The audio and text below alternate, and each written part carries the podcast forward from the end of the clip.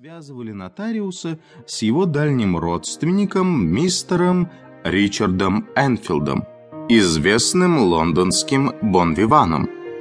Немало людей ломало голову над тем, что эти двое находят друг в друге привлекательного и какие у них могут быть общие интересы. Те, кто встречался с ними во время их воскресных прогулок, рассказывали, что шли они молча, на лицах их была написана скука, и при появлении общего знакомого оба как будто испытывали значительное облегчение. Тем не менее, и тот, и другой очень любили эти прогулки, считали их лучшим украшением всей недели и ради них не только жертвовали другими развлечениями, но и откладывали дела. И вот как-то раз в такое воскресенье случай привел их в некую улочку одного из деловых кварталов Лондона. Улочка эта была небольшой и, что называется, тихой, хотя в будние дни там шла бойкая торговля.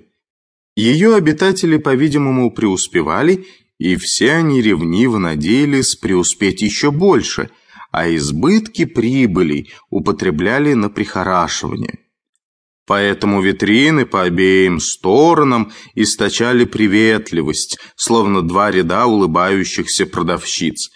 Даже в воскресенье, когда улочка прятала наиболее пышные свои прелести и была пустынна, все же, по сравнению с окружающим убожеством, она сияла, точно костер в лесу, аккуратно выкрашенные ставни, до блеска начищенные дверные ручки и общий дух чистоты и веселости сразу привлекали и радовали взгляд случайного прохожего. Через две двери от угла по левой стороне, если идти к востоку, линия домов нарушалась входом во двор, и как раз там высилось массивное здание. Оно было двухэтажным, без единого окна, только дверь внизу да слепой лоб грязной стены над ней. И каждая его черта свидетельствовала о длительном и равнодушном небрежении. На облупившейся в темных разводах двери не было ни звонка, ни молотка. Бродяги устраивались отдохнуть в ее нише и зажигали спички о ее панели – Дети играли в магазин на ступеньках крыльца. Школьник испробовал остроту своего ножика на резных завитушках, и уже много лет никто не прогонял этих случайных гостей и не старался уничтожить следы их бесчинств.